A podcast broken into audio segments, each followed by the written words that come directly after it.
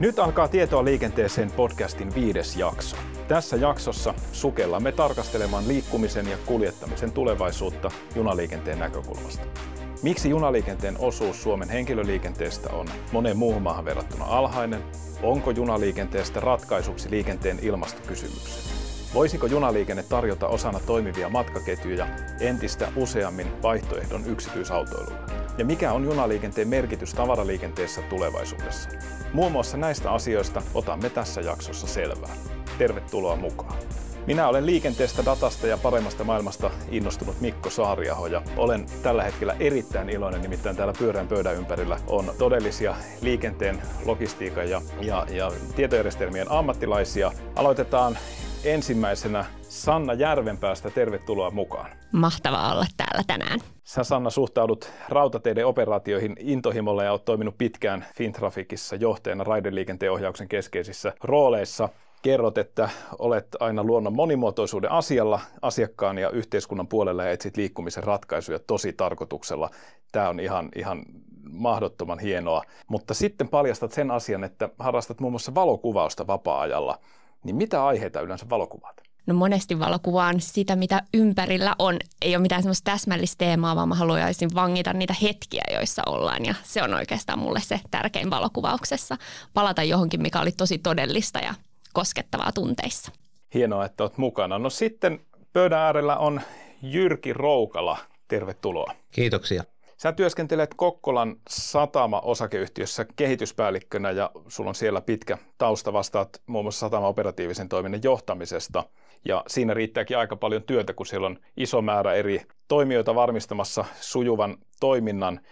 Ja tietysti satama kytkeytyy raideliikenteeseen Kokkolassa ja monessa muussakin paikassa hyvin tiiviisti ja raideliikenteellä on Kokkolan satamalle strateginen merkitys ja Kaiken tämän lisäksi olet toiminut pitkään myös yksityisten rataverkohaltijoiden valtakunnallisen yhteistyöryhmän puheenjohtajana. Nyt sitten tiukka kysymys satama johtajalle. Matkustatko vapaa-ajalla mieluummin laivalla vai junalla? Kyllä, mulla tulee junalla matkustettua huomattavasti mieluummin, että tuota, niin se on paljon nopeampi tapa ja sanotaan näin, että jopa lentomatkustamiseenkin se on paljon tavallaan parempi tapa matkustaa minulle, että tavallaan siinä pystyy rentoutumaan matka-aikana.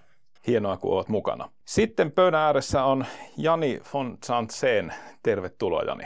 Kiitos, kiitos Mikko.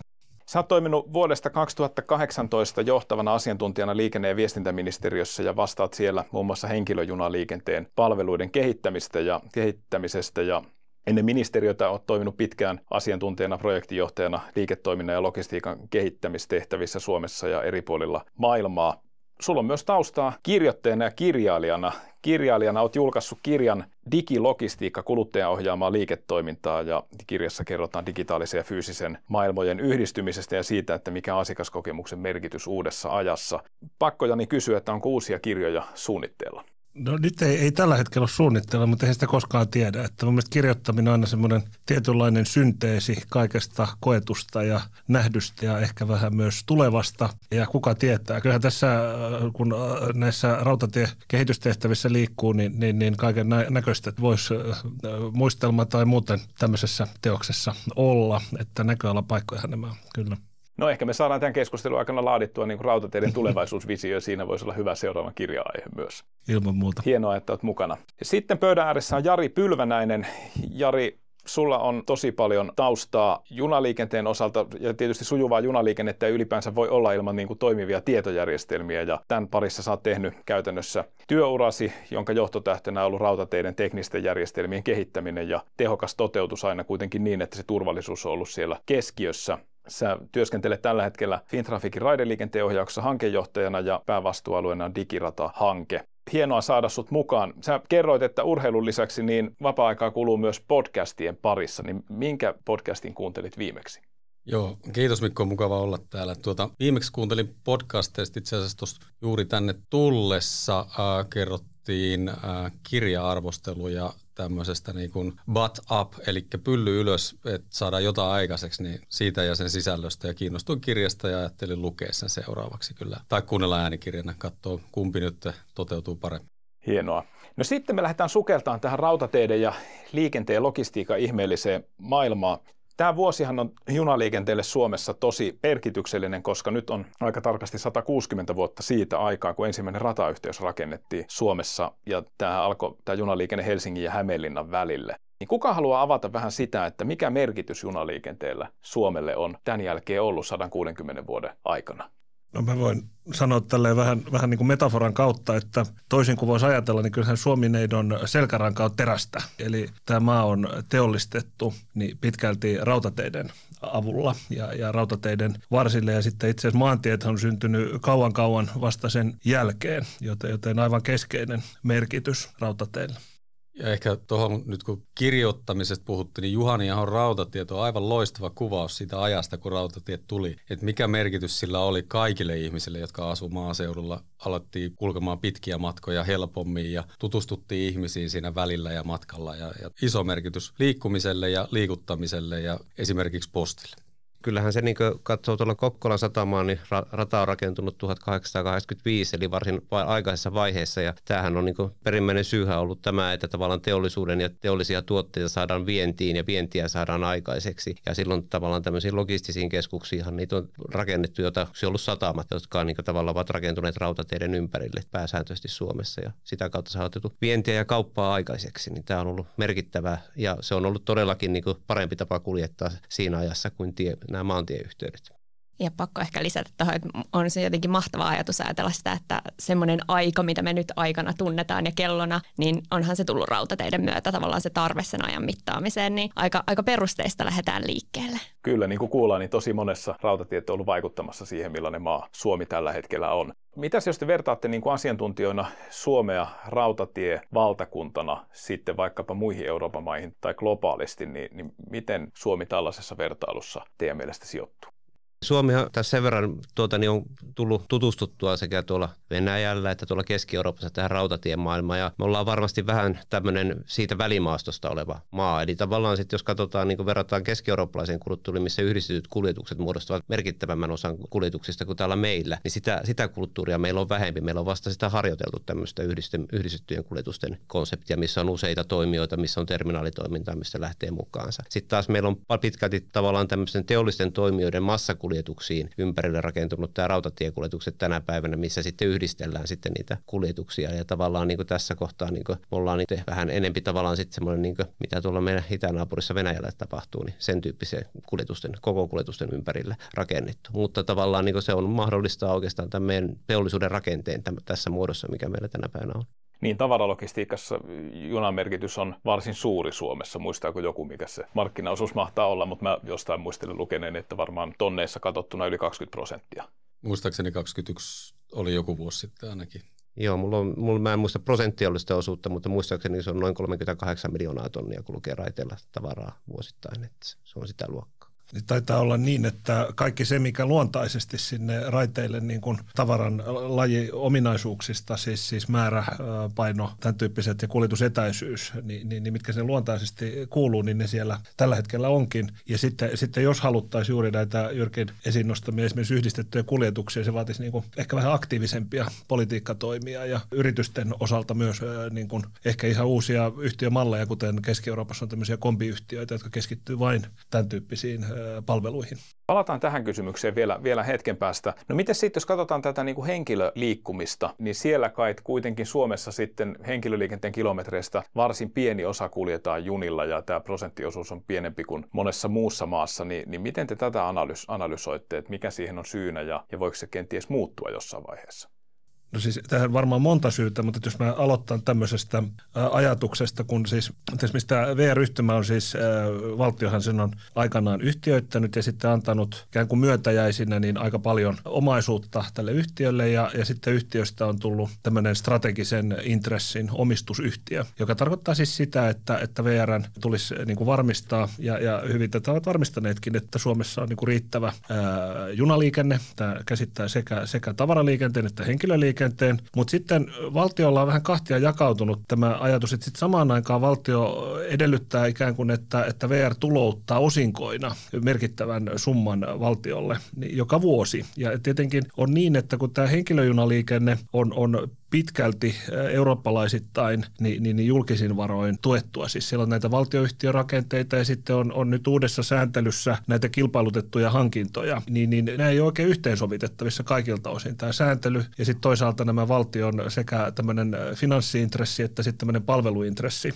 Tämä on niin kuin ehkä tärkeä ymmärtää. No sitten toisena tekijänä, mitä me esimerkiksi Ruotsista nostaisin, että juuri tämä kilpailutus on, on tehnyt paljon sinne, että siellähän on kaksinkertaistunut se niin kuin ennen koronaa tuossa 15-20 vuoden aikana. Ne, ne suoritteet. No siellä on paljon investoitu ratoihin ja sitten toisaalta tätä, tätä myös palveluhankintaa on, on, sitä määrärahaa on kasvatettu. Ja sitten sen lisäksi talousmaan tiede on ehkä sellainen niin kuin tavallaan se demografia ja, ja, ja aluerakenne, joka, joka tuota, Ruotsissa nyt on, on suotuisa, mutta et, et, et sama, sama voisi Suomessakin toki kehittyä, kehittyä suotuisasti. Ja ennen koronaahan se olikin niin kuin nousussa, jos kohta sitä ennen oli, oli aika littana se käyrä, mutta et, et, et nyt me ollaan niin uuden edessä ja, ja kyllähän se täytyisi niin kuin nousuun, nousuun saada tämä, paitsi, paitsi junaliikenteen käyttäjämäärät, niin, niin, niin myös se kulkumuoto-osuus. Sehän on niin kuin tämmöinen kansantaloudellinenkin intressi, joka liittyy aluerakenteeseen, yhdyskuntarakenteisiin näin päin pois. Miten Sanna sä näet tämän? Niin ehkä mun mielestä on kysymys siitä, että mihin, mihin tavallaan juna vastaa parhaiten, mihin liikkumisen tarpeeseen ja tavallaan milloin se on jokaiselle käyttäjälle se ratkaisu, jonka haluaa valita. Ja kyllähän varmasti tässä pääkaupunkiseudulla niin juna on ehdottomasti tosi helppo ja kätevä ratkaisu. Ja ehkä niin miettisin koko Suomen tasolla, että, että miksi ne määrät ei ole niin suuria, niin kyllähän meidän liikenneverkosto on rakennettu yksityisautoilun ehdoilla pitkälti. Ja kysymys varmaan on siitä, että onko se tulevaisuuden tavoitetila, onko tulevaisuuden autot sellaisia, että sitä liikkumista halutaan tukea vai pitäisikö junan olla edes siihen ratkaisu, vai löytyykö se ratkaisu nimenomaan siitä helppoudesta ja esimerkiksi nopeudesta. Että musta tuntuu, että Suomen rataverkolla tällä hetkellä on tehty tosi paljon kompromisseja siinä, että miten tavara liikkuu, miten ihmiset liikkuu ja harvoin silloin päästään tilanteeseen, jossa pystyttäisiin kumpaakin palvelemaan optimaalisella tavalla. Että ehkä tämä on semmoinen, jota Suomessa pitäisi vähän enemmän vielä miettiä. Niin ja sitten sekin lienee totta, että junalla aika harvan matkan pääsee ovelta ovelle, että se juna täytyy niinku liittää sitten toisiin matkustusmuotoihin. Onko tässä Suomessa tehty riittävästi, miten näette, että junaliikenteen kytkemisen näihin muihin liikkumismuotoihin? Jari. Ei ole kyllä tällä hetkellä tehty, eli lähdetään jostain muualta kuin ihan, ihan ydinkeskustasta, niin sinne on jollain päästävä ja monta kertaa se on oma auto, erityisesti tuo maaseudulla. Ja, ja silloin tullaan siihen, että jos omalla autolla joudut joka tapauksessa matkan taittamaan, niin mihin saakka sen matkan taittaa, onko se jopa sinne niin kuin loppupisteeseen. Eli siinä valintoja tehdään jo kotiovella, ja koska se ei ole mahdollista, että sinne jotenkin sellaisella kootulla kuljetuksella päästään, niin kyllä se helposti mennään siihen, että kun se maantie vie sinne perille saakka joka tapauksessa, niin se koko matka ajetaan sillä omalla autolla. Jani, ole hyvä. Ja sitten tähän vielä just tämä, mun mielestä tämä tarve ja, ja käytännön kokemus, nämä, nämähän on aivan keskeisiä tässä. Ja se, se niin kuin aika ennen koronaa, niin sehän oli semmoinen tilanne, että nostaisin tähän myös maantieteen, että niin kuin 94 prosenttia matkoista tehtiin 300 kilometrin säteellä Helsingistä. Ja sitten tietysti pitkien etäisyyksien maissa, niin, maassa niin kilometrien osalta se ei ole ihan näin tuota, dramaattinen se, se prosenttiakaan, mutta joka tapauksessa hyvin pääkaupunkiseutu keskeistä liikennettä. Silloin me tullaan juuri tähän, että tarvelähtöisesti meidän pitäisi paremmin niin kuin analysoida tätä kysyntää ja, ja ihmisten tarpeiden muutosta ja sitten nämä matkaketjut, mitkä nostit Mikko esiin, niin juuri näin, että tämä on keskeinen osa tätä tulevaisuuden ratkaisua. Ja ehkä tavallaan se ajatus vielä tästä niin kuin ympäristötietoisuudesta ja sen merkityksen korostumisesta ihmisten elämässä, niin koen, että siihen pitää löytyä ratkaisuja, joita tarjotaan liikkumisen sektorilla. Rautatiet voi olla mahdollisesti ja junaliikenne yksi niistä ratkaisuista, mutta on tosi mielenkiintoista seurata koko liikennesektorin kehitystä tällä hetkellä ja mitä teknologisia ratkaisuja ylipäätänsä on nousemassa.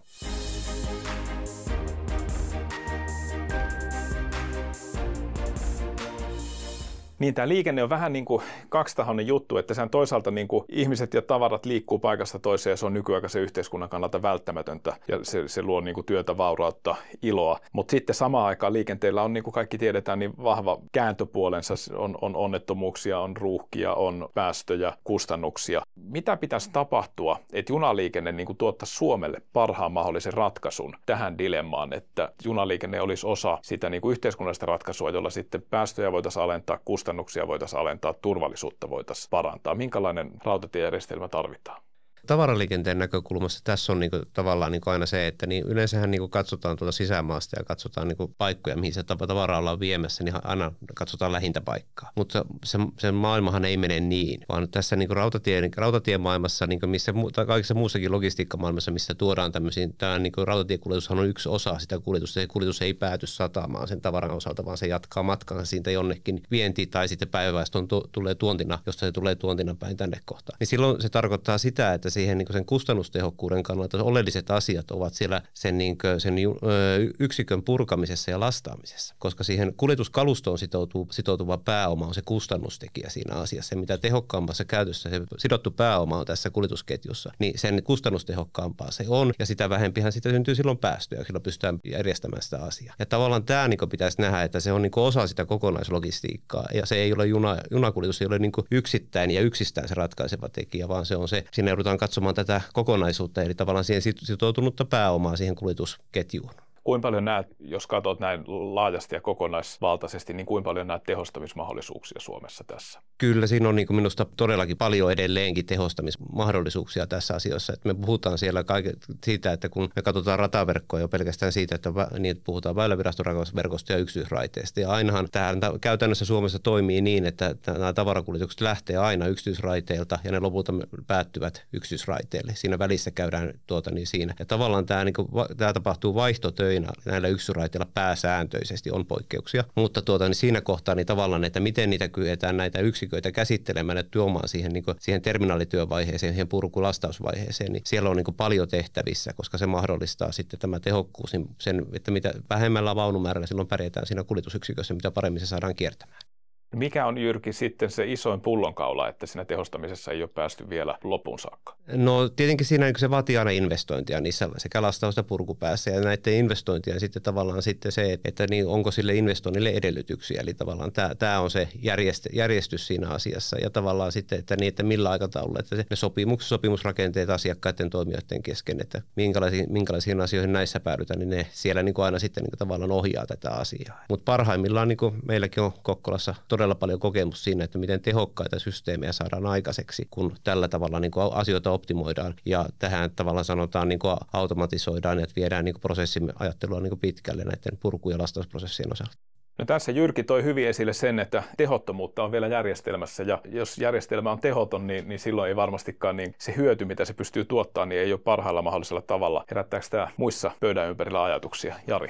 No ehkä tässä se rautateiden perusolemus on isojen massojen liikuttaminen ja, ja se, missä ne, se on, niin kuin on todella hyvä luontaisesti, niin on nimenomaan se. Ja tarkoitetaan niin kuin tavaramassoja, mutta myös isoja ihmismääriä. Ja molemmissa tapauksissa se tehostamisen potentiaali on siellä lähtö- ja tulopäässä. Eli niistä first and last mile ajatuksissa. Eli miten ne, ne saadaan niin kuin toimimaan optimilla tavalla, jotta sitä kuljetuskapasiteettia ei tarvitse hukata siinä matkan aikana. Et esimerkiksi tämmöinen niin kuljetushävikki, niin se ei mene ihan niin kuin parasta ennen päiväys, koska esimerkiksi matkustajaliikenteessä se on se matka, mikä meni jo. Kukaan ei mene enää istumaan sille paikalle sen jälkeen, kun se matka on käytetty, että se hävikki häviää vaan se on tehtävä sitä ennen. Ja nyt tullaan ehkä siihen, että teknologia tuo omia mahdollisuuksia, mutta myös ne prosessit ja, ja esimerkiksi hinnoittelussa on varmasti niin kuin varaa parantaa, miten me saataisiin sitä hävikkiä pienennettyä ihan merkittävästikin.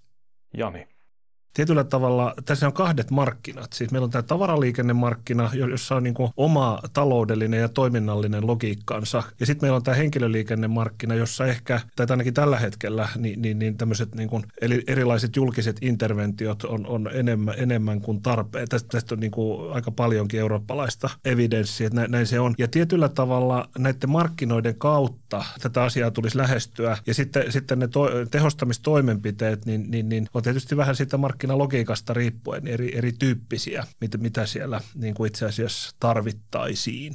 Osaatko Jani arvioida sitä, että jos katsotaan henkilöliikennettä raiteilla, niin puhut markkinainterventioista siinä, siinä niin kuin markkinassa. Siinähän varmaan silloin tarkoitat muun muassa niin kuin julkista subventiota ja tukea niin, niin millä tasolla Suomi on niin kuin julkisena subventoijana henkilöliikenteen osalta junaliikenteessä verrattuna sitten johonkin muihin fiksuihin vedokkimaihin? Tästä mulla on äh, aika, aika vähän nyt semmoista ajankohtaista, kun tämä korona on, on tätä sotkennut, niin, niin, niin ehkä, ehkä tämä on niin kuin vähän uudenlainen tilanne, mutta mut, mut sanoisin niin kuin yleisesti vaan, että kaikki se niin kuin infra, joka, joka niin kuin ihan EU-lähtökohdista, niin valtion varoista se katsotaan, että, että, että se tulisi niin kuin rahoittaa. Ja sitten tota, tietysti tulomuodostuksessa, niin henkilöjunaliikenteessä lipputulot on keskeinen, mutta, mutta ei, ei niin kuin lähiskään kaikissa palveluissa lipputulot eivät riitä kattamaan niitä, niitä niin kuin operoinnin ja kaluston kustannuksia. Että vaikka, vaikka ei tarvitsisi niin kuin sitä infrakustannusta niin kantaakaan toimijoiden, niin, niin, niin tahtoo olla vähän niin, että eri muodoissaan niin sitä julkista tukea ja interventiota siinä tarvitaan, jotta se järjestelmä kehittyy. Ja sitten sillähän ajatellaan niin kuin henkilöjunaliikenteessä olevan tällaisia kasautumishyötyjä, eli, eli pystytään niin kuin muodostamaan esimerkiksi kestävämpää kaupunkirakennetta ja, ja miellyttävämpiä asuinympäristöjä, kun nämä siirtymät on, on mahdollista tehdä, tehdä niin kuin esimerkiksi nyt raideliikenteellä, pidemmät matkat. Ymmärretäänkö me Suomessa nämä raideliikenteen tuottamat hyödyt riittävän hyvin, jotta sitten toisaalta niin kuin valtio osaa tehdä fiksuja niin kuin panostuksia oikeisiin paikkoihin? Kyllä mä sanoisin, että tämä on taas nyt erittäin hyvä olla, olla niin kuin tässä, tässä keskustelemassa tulevista aiheista ja siitä, mitä tällä hetkellä osataan, mutta että kyllä mä niin sanoisin, että on positiivista, että meillä on tämmöinen tietopohjainen päätöksenteko niin kuin kulttuuri ja, ja siihen halutaan panostaa.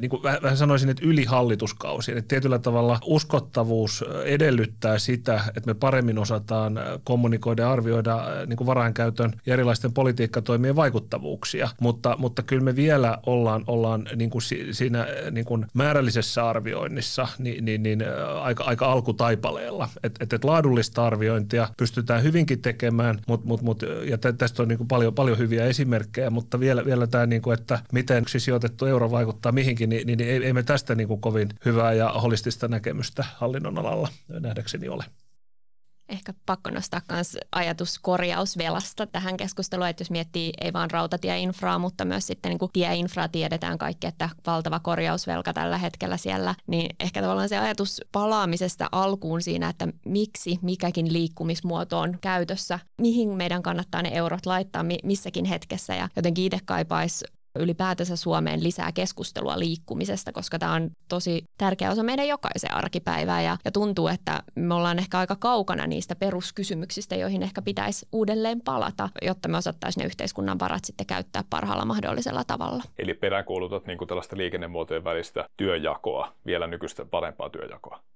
Joo, semmoista mä kaipaisin ja ehkä, ehkä tavallaan sitä, että mistä me saadaan ne parhaimmat hyödyt jokaisesta muodosta irti ja, ja tota, ehkä uskallusta myös palata semmoisiin perustavaa laatua oleviin kysymyksiin, että miksi meillä on joku liikkumisen muoto, ketä se palvelee, mitä sillä pyritään tavoittaa, koska puhutaan tosi isoista euromääristä, vaikka siinä, että pidetään meidän tämänhetkinen rataverkko kunnossa tai nykyinen tieverkko kunnossa. Ne on tosi perustavaa laatua olevia kysymyksiä mun mielestä. Ja tämän niin kuin merkitys varmasti nyt kasvaa ihan vielä tulevina vuosina uusiin mittasuhteisiin kriisiin, kun kaikki tietää sen, että valtiolta on rahat lopussa, niin joudutaan niin kuin varmasti tekemään monenlaisia pohdintoja. No yksi iso junaliikenteeseen vaikuttava, tulevina vuosina vaikuttava tekijä on digirata-hanke. Jari, sä oot tämän hankkeen hankejohtaja, niin kerro meille nyt lyhyesti, että mistä siinä on kysymys? Mitä ratkaisuja se tähän pöytään tuottaa? No, käytännössä digirata-hanke korvaa nykyiset tekniset järjestelmät rautateillä. Oikeastaan lähtökohtaisesti kaikki tärkeimmät. Ja miksi tämä, tämä niin kuin hanke on käynnistynyt, niin se johtuu siitä, että junaliikenne voi jatkua vuosikymmeniä tässä maassa vielä edelleen. Meillä on järjestelmiä, jotka, jotka menee tota, elinkaarensa päähän tässä aika lähiaikoinakin, seuraavana kymmenenä vuotena, ja nyt meidän on alettava suunnittelemaan, että mitä sen jälkeen. No, sitten kun me tehdään tämmöinen mittava investointi, joka tapauksessa puhutaan miljardiluokan investoinnista, niin on hyvä tarkastella sitä, että mitä kaikkea sillä eurolla saa, niin kuin tässä vähän puhuttiinkin, että mitä eurolla saa. Niin nyt me on, on katsottu sitä investointimielessä, ja se mitä sillä saadaan paikoittain on lisää kapasiteettia, parempaa kykyä toipua häiriöistä, enemmän aikaa mahdollisesti tehdä ratatöitä ja sitten ehkä se sokeri pohjalla on datan parempi käyttö tulevaisuudessa niihin optimointeihin, mitä me tarvitaan rataverkolla ja niissä first ja last mile tapauksissa niin henkilöliikenteessä kuin, kuin myös tavaraliikenteessä. Eli toimista alussa Jyrki, Jyrki, Jyrki toi esille tätä niin kuin osittaista tehottomuutta, mikä järjestelmään liittyy, niin, niin siihenkin tämä sitten tuo parannusta. Kyllä, toki täytyy sanoa, että tekniset järjestelmät itsessään ei kaikkea paranna tai pelasta, että et tarvitaan niinku muitakin investointeja. Eli se ei poista sitä, että jos me tehtäisiin uusi ratalinja jostakin paikasta A paikkaan B, niin tekninen järjestelmä ei ikinä pysty korvaamaan sitä. Ja myös tässä tarkastelussa, kun digirataa tarkastellaan, niin on, on pyritty tunnistamaan niitä pullonkaulapaikkoja, mihin me tarvitaan myös infraparannuksia sen teknisen järjestelmän lisäksi ja tueksi. Että se ajatus siitä, että tekniikka on ainut ratkaisu, niin on, on ehkä hivenen virheellinen, mutta muiden ratkaisujen kanssa yhdessä, niin se on kyllä se voittava hevonen, mitä itse veikkaisi. Ja tästä oikeastaan niin aika sujuvasti tullaan tuohon digitalisaatioon ja tästä ollaan Sannan kanssa oltu tekemisissäkin. Eli tavallaan sitten on tämä yksityisraiteiden ja sitten tavallaan tämä niin väyläviraston raiteiden välinen liikenteen ohjaus ja tietoisuus siitä, että mitä siellä milläkin raideosuuksilla tapahtuu. Eli tänä päivänä Fintrafikillä ei ole näky, näkyvyyttä tänne yksityisraiteiden suuntaan ja meillä ei ole kauhean hyvää näkyvyyttä sinne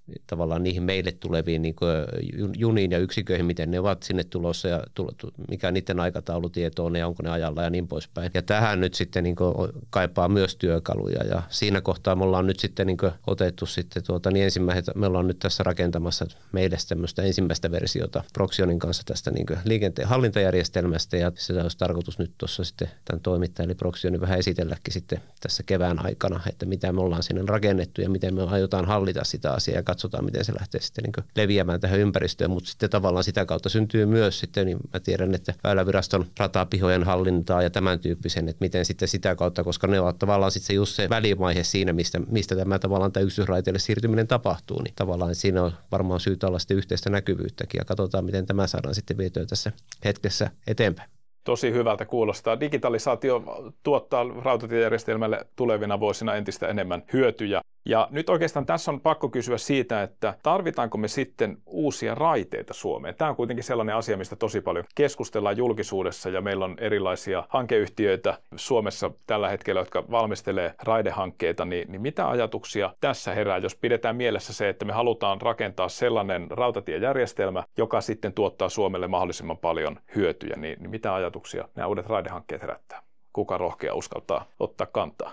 Jyrki. Joo, minä voin. Mä, mitään pelkäämättömän. Aloitan sitten tietenkin tästä, että tuota, niin mulla on ihan selkeästi semmoinen, että on ollut seurannut tässä muutamia näitä tämmöisiä, niin kuin, mitkä on julkisuudessakin ollut tässä muutamia vuosia takaperin näitä ratahankkeita tuonne pohjoiseen Suomeen, joista tuota, niin aikoinaan jo 80-luvulla oli puhetta. Ja tuota, niin, niin mun mielestä niin lähtökohta, että jos uusia raiteita rakennetaan, niin niitähän pitää tuoda silloin rataverkolle uutta liikennettä. Ja esimerkiksi tämän tyyppisessä niin aspektissa niin minusta niin hyvä esimerkki oli silloin, kun tämä Talvivaaran nykyinen Terrafamein kaivos perustettiin, niin sinne rakennettiin 40 kilometriä uutta raidetta muistaakseni. Ja, tuota, niin, ja se toi päärataverkolle sitten uutta liikennettä. Eli tavallaan tämmöissähän se on ihan perusteltua olemassa. Mutta sitten tavallaan tämä, mistä tuossa niin, niin Sanna jo aikaisemmin sanoi, ja tätä korjausvelkaa aikaa, niin kyllä niin kuin tavallaan niin kuin sen nykyisen infran niin kuin tavallaan niin kuin sen välityskyvyn parantaminen on varmaan se keskeinen näkökulma niin kuin täältä teollisuuden tämmöisen tavallaan logisen, logisen hubin edustajana, mistä näkee sen, että sillä saavutetaan eniten tässä kohtaa niin kuin parannuksia.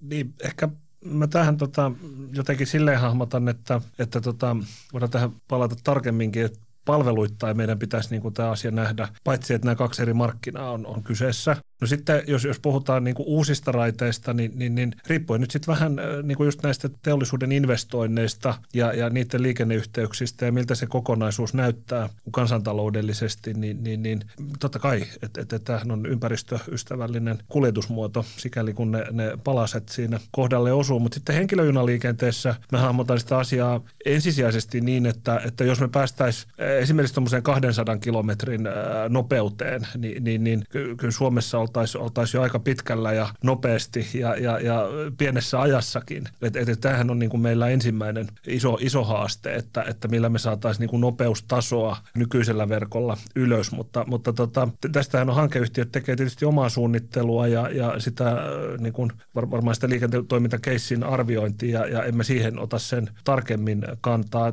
Henkilöjunaliikenteessä hahmotan tosiaan nämä niin kuin kymmenen suurinta kaupunkia, niiden välisen liikenteen ja sitten vielä aika eri, eri tasolla Savola on niin, kuin, niin etäisyyksien kuin sen aluemaantieteen osalta, niin, niin, niin nämä kolme kaupunkia, Helsinki, Tampere, Turku. Ja tällä tavalla sitä jotenkin pitäisi palvelukohtaisesti katsoa. Sitten kaupunkijunaliikenne, niin ehkä mä siitä sanon sen niin kuin tässä vaiheessa, että jotenkin se, se niin kuin pääkaupunkiseudun esimerkit ja eurooppalaiset esimerkit osoittaa, että kyllä se niin kuin väestöpohja pitää olla satoja tuhansia ihmisiä, että, että se lentää ja kantaa, että on kuitenkin henkilöjunaliikenne on niin kuin metron jälkeen, niin joukkoliikenne näistä työkaluista niin, niin, niin toisiksi raskain, että, että puhutaan niin kuin isoista investoinneista, kuten tässä on esille jo tullutkin itse ajattelen myös vahvasti silleen, että, että tavaraliikenteen pitää lähteä teollisuuden tarpeista, mutta ehkä sielläkin voitaisiin käydä sitä keskustelua siitä, että nythän vaikka Suomessa on aika merkittävä määrä satamia, että onko se tavallaan se tulevaisuus myöskin, mutta ehkä enemmän niin kuin henkilöliikenteen puolella omassa ajatuksessa mennään siihen, että kuinka nopeasti meidän pitäisi liikkua, mikä se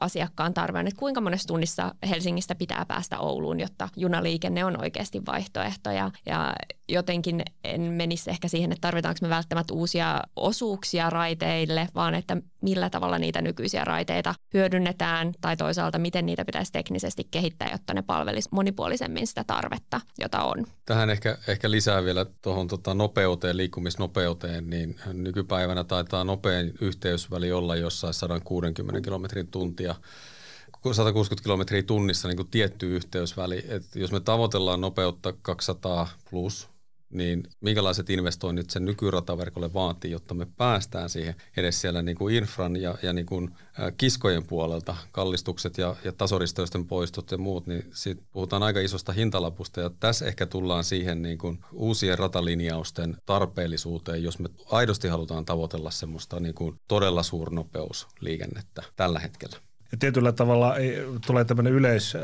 niin kuin, äh, liikkeenjohdon äh, niin kuin näkemys, että, että jos asiakaspalvelussa, asiakaskokemuksissa on tärkeää, että, että riittävälle määrälle asiakkaita, mikä se tavoite sitten onkaan, niin, niin se on niin kuin riittävä. Ja tietyllä tavalla sitten se loppu maksaa aivan niin kuin järjettömän paljon. Ja ehkä tässä on tässä nopeuskeskustelussa vähän sama, että mikä on riittävä nopeus, niin, niin, niin suhteessa ne hyödyt ja, ja käytettävissä olevat resurssit, niin se, se on aivan avain juttu selvittää. Ja, ja sitä kautta niin saadaan se paras teho sitten niistä investoinneista ja varainkäytöstä.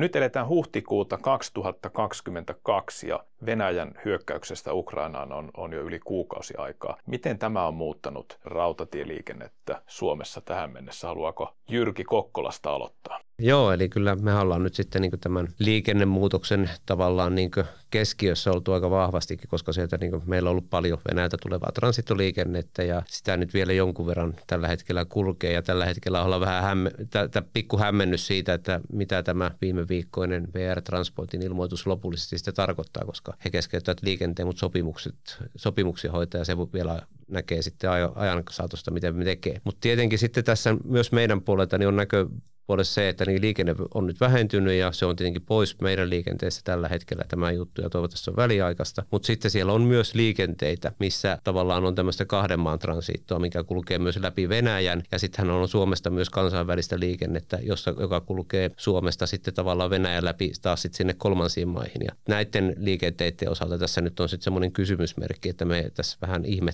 tai niin mietimme ja ah, etsimme ja kyselemme, että miten, miten näiden kanssa voidaan toimia, koska tilannehan on muun muassa nyt se, että siellä on Mustanmeren alueella niin laivausten kanssa vaikeuksia ja tavallaan niin on asiakkuuksia sitten vielä siellä Venäjän takanakin, jotka haluaisivat käyttää ehkä täältä pohjoista yhteyttä. Tämä on ollut aika, aika hullu kaksi vuotta, että ensin, ensin meillä on, on, on korona ja, ja se vaikuttaa niin kuin isosti henkilöjunaliikenteeseen poistaa sieltä niin kuin itse asiassa kymmeniä prosentteja sekä, sekä siitä liikevaihdosta että sitten kysynnästä. Ja sitten meillä on sota niin kuin tämän kahden vuoden sisällä, siis vakava aihe, mutta, mutta tuota, aika niin kuin jotenkin näin sen niin kuin tämmöisenä vähän niin kuin mustana huumorinakin, että, että nyt sitten tavaraliikenteestä poistuu myös iso osa ja, ja en, vaikka, vaikka haluaisi ehkä nähdä nämä niin kuin väliaikaisina, lyhyinä juttuina, niin kyllä kuitenkin se niin kuin, tietysti tietynlaisen kansainvälisen politiikan segregaatio ja tämmöiset jakolinjat, niin, niin, niin lähiajat varmaan voimistuu ja, ja, ja ni, niistä on niin kuin vaikea tuota, nähdä niin kuin kovin nopeata paluuta sen tyyppiseen tilanteeseen, missä oltiin. Toisaalta niin, niin, niin uusi, uusi tilanne monella tavalla, että miten me sitten arvioidaan tämän, tämän niin kuin vaikutuksia pitkällä välillä välityskykyyn, kansantalouteen, kaikkeen tähän, että, että tässähän me ollaan, ollaan vasta niin kuin alussa jos katsoo kokonaisuutena tavallaan sitä, jos yksityiskohtaisemmalle menee tavallaan siihen, mitä on tapahtunut, niin kyllähän sodan alusta alkaa, niin näkyy selvästi pakotteiden vaikutukset välittömästi, näkyy epävarmuuden kasvu siinä, että miten liikennöidään muutokset siinä. Ja nyt sitten toki, toki niin kuin isossa kuvassa paljon niin kuin määrät vähentyneet. Mutta sitten toinen näkökulma, mikä on, niin sit eihän tarpeet esimerkiksi puuteollisuuden puolella ole muuttuneet ja nyt nyt etsitään sitten niitä uusia reittejä kuljetuksille ja esimerkiksi Suomen sisällä varmasti nähdään sitten semmoisia reittejä, joita aiemmin ei ole hyödynnetty, että tämä on joka päivä muuttuva asia ja, ja näyttää elävän tosi voimakkaasti tällä hetkellä. Vielä Jyrki lyhyt kommentti tähän. Joo, eli tässä on vielä just se, että tavallaan mitä tuossa Sannakin sanoi, että tähän myös tämä Venäjän tilanne muuttaa sitä, että kotimainen teollisuus, joka on tuonut raaka-aineita Venäjältä, nyt niin ei, ei, ei ole niitä pystynyt tuomaan sieltä, niin niitä tulee jostakin muualta ja ne tulee silloin tuota vettä pitkin ja jonnekin satamaan ja tavallaan sitä kautta syntyy sitten niin kuljetuksia kotima- tänne kotimaalle, ne liikennevirrat muuttaa suuntaansa varmasti tässä jollakin aika tavalla, kunhan nämä teollisuudet toimijat löytää niitä raaka-aineita ja raaka-aineita sitten tuota, niin, niin, tuolta maailmalta. Eli käytännössä tämä uusi maailmantilanne niin, niin ajaa tavaraliikennettä nyt kovasti uuteen asentoon, mutta samaan aikaan me on nähty sitten se, että etenkin Euroopassa ennen kaikkea niin kuin ilmastosyistä ja ehkä muistakin syistä, niin yöjunaliikenne on kokenut uuden renesanssin. Meillä on ollut aikaisemmin kansainvälistä liikennettä Venäjän suuntaan, mutta nyt kun se suunta ei oikein vedä tällä hetkellä eikä varmaan vähän aikaan tule vetämäänkään, niin jääkö Suomi tämän junaliikenteen osalta nyt niin kuin lopullisesti tänne pussin perällä? Miten te näette tämän meidän kansainvälisen henkilöliikenteen kehittymisen? No musta tämä on erittäin hyvä kysymys. Jos, jos osaisin vastata, niin siihen, siihen niin kuin suurella varmuudella, niin, niin, niin en tiedä, että, että ehkä olisin sen vastauksen antanut, mutta, mutta kyllä, kyllä tämä niin kuin hankala tilanne tietenkin on, on monesta näkökulmasta. Että kaiken kaikkiaan liikennejärjestelmänä ja, ja tästä geopoliittisesta sijainnista, missä me ollaan, niin, niin, niin se on aika luonnoton tilanne, että meillä on, on yli tuhat kilometriä rajaa ja se, se on niin kuin suljettu ja, ja, ja eihän niin kuin, että jos ajattelen mitä tahansa muita talousalueita maailmassa, niin, niin, niin yleensä siellä on, on, vaikka olisi kuinka eritasoisia ne, ne elintasot ja, ja taloudet, niin se, siinä on niin sen rajan yli vaihdantaa. No nyt, nyt Suomella näin, ja, ja, ja me tiedetään, että esimerkiksi tavaraliikenteessä just se, se, se niin kuin idän liikenne on ollut iso osa valtakunnan verkolla, niin, niin, niin tästä tavaraliikenteestä sekä, sekä niin kuin kotimaan tuonti että vienti, mutta sitten myös tämä transiittoliikenne, niin, niin, niin on meillä nyt ainakin sitten kapasiteettia, sanoisin näin, että, että kalustokysymykset nämä on tietysti omansa, että, että tuota, miten, miten, mutta että,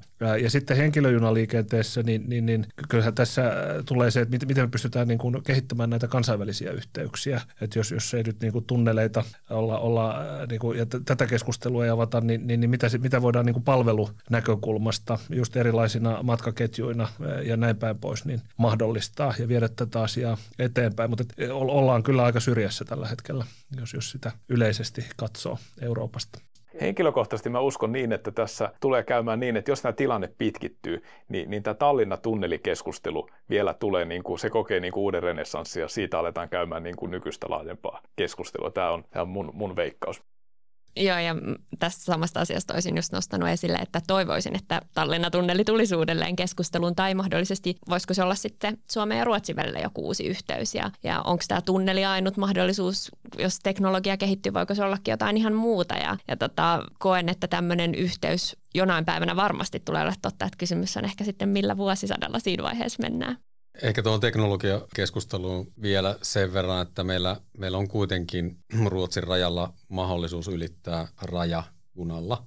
Ja, ja nyt jos täytyy katsoa sitä niin kuin teknologian kehitystä ja ehkä se täytyy niin kuin laittaa myös niin kuin aika lailla prioriteettiin, että miten me mahdollistetaan nämä kaikki muutkin suunnat tämän Venäjän lisäksi. Eli miten se teknologia palvelee siellä. Me ollaan tutkittu niitä asioita ehkä, ehkä niin kuin vuosikymmen sitten. Nyt on paljon tapahtunut välissä ja siinä saattaisi olla mahdollisuus, että me jopa samalla kalustolla pystytään ajaa sen rajan yli ihan luotettavasti jatkossa ja, ja käyttää sitä tavaraliikenteeseen yhtä lailla kuin matkustajaliikenteeseen. Eli itse, itse näen sen kyllä niin, että, että tota, meidän täytyy laittaa panoksia siihen, että me poistetaan tämä meidän saarileima, on se sitten tunnelia tai rajat ylittävää liikennettä muuten, niitä keinoja täytyy tutkia ja kyllä se täytyy niin kuin koko toimialalla olla se prioriteetti jatkossa. Se oli painava puheenvuoro. Meillä alkaa vähitellen keskustelu kääntymään loppupuolelle. Mä olisin vielä pyytänyt nyt, että otetaan tähän loppuun lyhyt kierros siitä, että mitkä olisi ne 1-3 kaikista tärkeintä asiaa, joita nyt Suomessa pitäisi tehdä, että tästä junaliikenteestä, sen kehittämisestä saadaan Oy Suomi ABlle mahdollisimman paljon hyötyjä irti. Eli mitä odotetaan julkisilta päättäjiltä ja toisaalta sitten alayrityksiltä. Mitkä on ne 1-3 keskeisintä keinoa?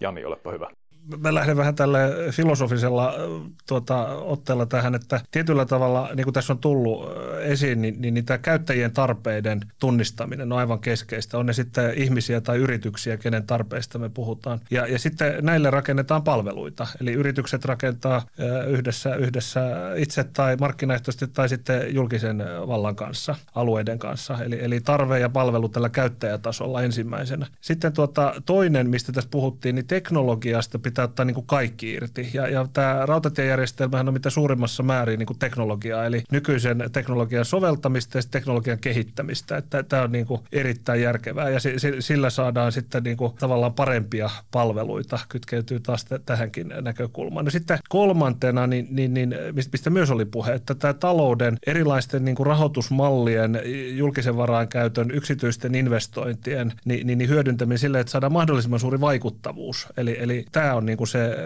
tietyllä tavalla kolmas ulottuvuus. Jos me onnistutaan tässä, että tunnistetaan käyttäjien tarpeet, hyödynnetään teknologiaa ehkä vielä vähän etunoissa, kehitetäänkin sitä ja sitten löydetään tähän talouteen sellaiset mallit, että tähän panostetaan sekä, sekä julkinen taho että, että yritykset panostaa, niin, niin, niin tässähän on, on junaliikenteellä ja koko liikennejärjestelmällä itse asiassa niin, niin, niin erittäin hyvä tulevaisuus. Joo, aika samoilla linjoilla itsekin menisin, eli, eli asiakastarve tulee mun mielestä siellä korkeana. Sitten tämä yhdistyminen muihin liikennemuotoihin ja sen ymmärtäminen, että missä minkäkin liikennemuodon vahvuudet on, erityisesti nyt tämä tulevaisuuden teknologinen kehitys huomioiden. Ja ehkä, ehkä mä toivoisin, että tämä rautatiejärjestelmä, vaikka niin kuin pitkä 160 vuotta historiaa ja ehkä semmoinen aika perinteinen teollisuuden leima, niin olisi se uskallus uudistua, ei vaan niin kuin teknisesti, mutta myös, myös ehkä niin kuin toiminnallisesti kokonaisuutena koko sektorina. Joo, eli tuota, niin Jani, Janilla oli tuossa putsat hyvin pöytää, mutta tuota, niin semmoista ehkä niin toisin aika hyvin paljon esille, että ton yksi asia on tämä niin tämän digitaalisuuden, näiden digitaalisten ohjaustyökalujen kehittäminen, jota kautta tähän toimialalle saataisiin niin uusia palveluja tarjolle. Eli tavallaan sitä palvelutarjontaa tämän rautatieliikenteen ympärille, että meillä olisi siellä sitä tavallaan tämmöistä niin yhdistettyjen kuljetusten mahdollisuutta parannetta sitä infrastruktuuria ja sinne syntyisi uusia palveluja, eikä vain olta siinä niin perinteisessä, että kuljetetaan pisteestä A pisteen B, vaan siihen, siihen syntyisi palvelutarjontaa ja tätä saataisiin kehitettyä. Mutta mä uskon, että se vaatii tätä tämmöistä tarkempaa ja parempaa ohjausta tässä kokonaistoimialakentässä.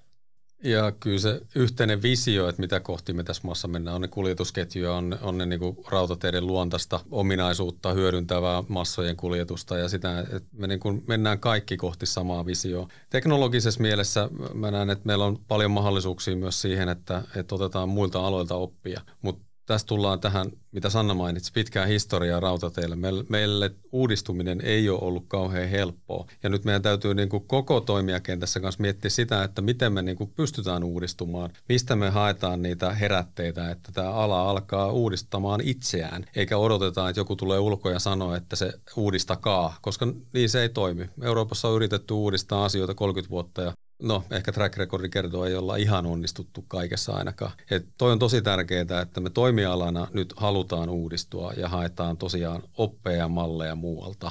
Siinä taisi tulla mulla vain kaksi, mutta eiköhän tässä ole putsattu pöytä aika hienosti. Aivan mahtava loppukierros. Siis tässä itse asiassa syntyi, kun kuunteli teitä ja listaa nämä asiat yhteen, niin siinä syntyi rautateiden tulevaisuuskonsepti, aivan keskeiset stepit. Kiitos teille kaikille keskustelusta. Mä uskon, että keskustelu jatkuu tämän podcastin ulkopuolellakin ja mä toivotan kaikille oikein hyvää kevää etenemistä. Kiitos. Kiitos. Kiitos. Kiitos.